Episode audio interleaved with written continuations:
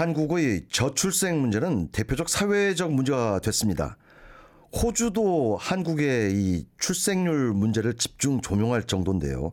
그야말로 세계적 이슈가 됐습니다. 저출생 현상으로 올해 초등학교에 입학하는 한국 어린이들이 사상 처음으로 30만 명대를 기록할 것으로 보인다고 언론들이 보도했습니다. 그런가 하면 초등학교의 다문화 학생 수는 급증세를 보이고 있다고 합니다. 한국 내의 거주 외국인이 갈수록 늘어나고 국제 결혼 또한 증가하면서 이제 다문화 학생과 그 교육은 한국 사회의 한 부분으로 자리 잡고 있습니다. 한 학교에 다문화 학생이 10명 중 7명이 넘는 학교도 서울에 두 곳이나 있는 것으로 파악됐고요. 다문화 학생 비율이 40%를 넘는 초등학교는 이 두 학교를 비롯해서 모두 9곳에 달한다고 합니다. 어떻게 보면 한국도 결국 이민 문제를 심각하게 정말 고민해야 할 시점인 것 같습니다. 결국 이런 문제는 국방 문제로까지 이어집니다. 한국 국민들의 4대 의무 가운데 하나인 병역 의무제는 여전하지만 실제 입대할 수 있는 인원이 계속 감소세를 보이면서 심각한 문제가 되고 있는 겁니다. 그런데 호주도 군병력 확보에는 고심하고 있다는 소식입니다. 조은아 프로듀서와 함께 자세히 알아보겠습니다. 어서 오십시오. 안녕하세요. 네, 호주가 군병력 증원에 나섰는데 아이러니하게도 군 병력난을 동시에 겪고 있다고 합니다. 네. 결국 호주가 대안으로 외국인들의 호주 군 입대 허용 방안을 적극 검토하고 있다면서요?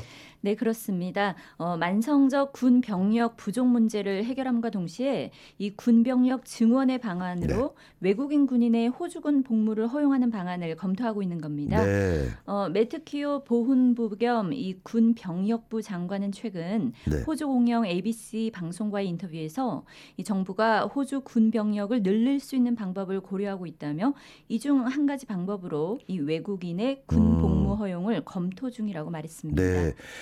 그렇군요. 그런데 그렇다면 뭐 어떤 특정 국가가 거론되고 있나요?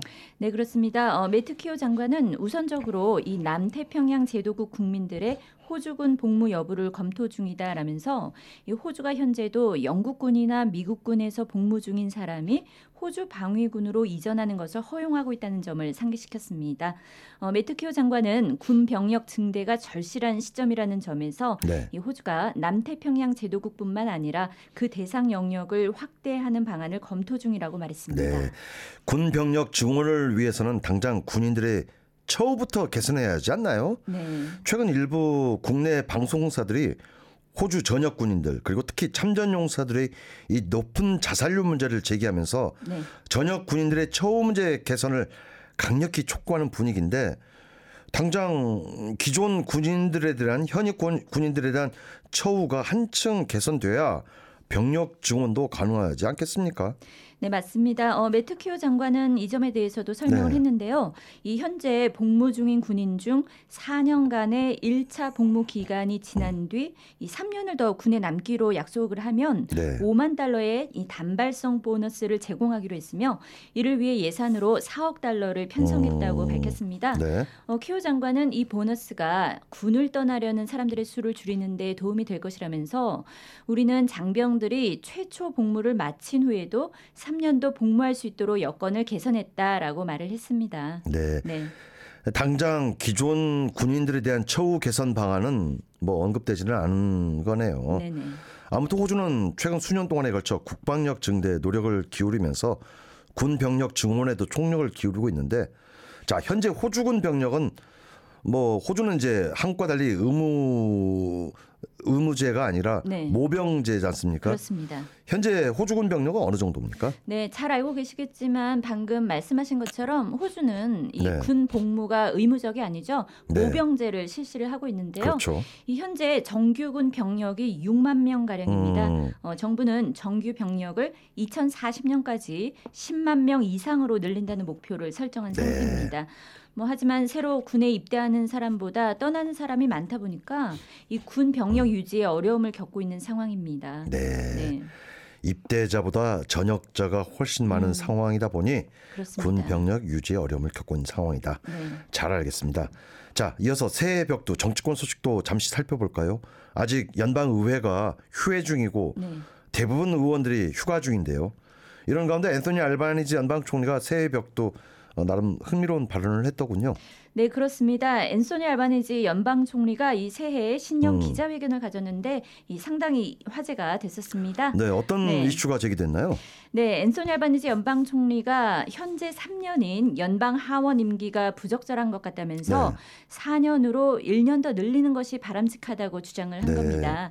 어, 새해 초 시드니에서 열린 신년 기자회견에서 한 기자가 올해 조기 총선 실시 가능성이 있느냐라고 묻자 네. 알바니지 연방 총리는 현 하원 의회의 임기인 내년 5월까지는 선거가 없을 것이라고 언급을 하면서 네. 이 연방 의원들의 3년 임기가 너무 짧다고 생각한다 이렇게 언급을 한 음. 겁니다. 네.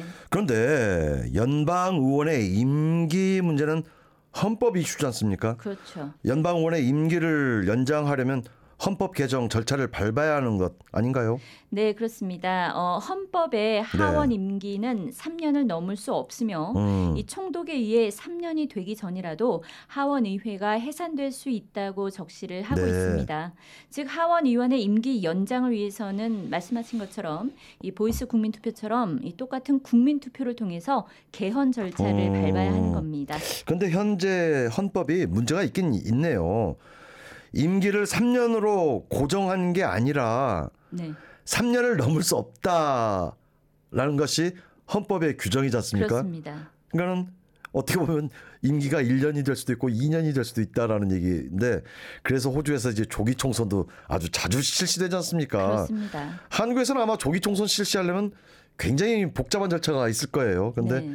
호주에서는 연방 총리가 결심만 하면 연방 총독의 총독, 재가를 네. 얻어서 곧바로 조기 총선을 실시하지 않습니까? 그렇습니다. 아무튼 뭐 그런데 이제 문제는 이 헌법 개정 절차가 네. 굉장히 험난하지 않습니까? 험난하죠. 지난해에도 네. 뭐 Voice 설립에 대한 그 국민 투표를 실시했는데 국민 혈세 어마어마하게 지출했습니다. 네. 이런 상황인데 또 당장 국민 투표를 실시하는 것은 정치적으로나 뭐 여러 가지 현실적으로 음. 어 가능할 것 같지는 않네요. 네, 많이 어려울 것 같습니다. 네. 어, 이런 점에서 국내 언론들도 당장 하원 임기를 4년으로 늘리기는 불가능할 것이다 이런 반응을 네. 보였습니다. 그런데 앞서 하원 의회 임기 연장 움직임이 있었다고 해요. 네, 그렇습니다. 2017년 이 당시 집권당이었던 자유당의 데이비드 콜먼 하원 의원은 음. 이 하원 임기 4년 고정 법안을 발의했지만 음. 큰 주목을 끌지는 못했었습니다. 네. 어, 당시 말콤 턴불 연방 총리나 빌 쇼튼 당시 음. 노동당 당수 모두 이 원칙적으로는 찬성 입장을 밝혔지만 음. 법안을 상정하지는 못했던 음. 것으로 기억이 됩니다. 이런 발의안이 법안이 개별 이제 그러니까 음. 의원 개별 법안이 발의됐지만 결국 추진되지 못했군요. 그렇습니다. 아무튼 연방 의원의 임기 3년 짧다는 생각이 듭니다. 음. 네. 뭐 물론 장점도 있지만은 더군다나 이제 대부분의 주에는 임기가 4년이지 않습니까? 네. 이런 점에서 봐도 연방 의원 임기 3년은 뭔가 좀 음. 짧다라는 그런 여론이 지배적인 것 같아요. 네. 근데 또 어, 연방 녹색당은 임기 연장보다는 3년을 고정시키는 것이 더 중요하다라는 주장도 했더군요. 네, 새해 정치권 소식 어, 조은아 프로듀서와 함께 어, 살펴봤습니다. 수고하셨습니다. 감사합니다.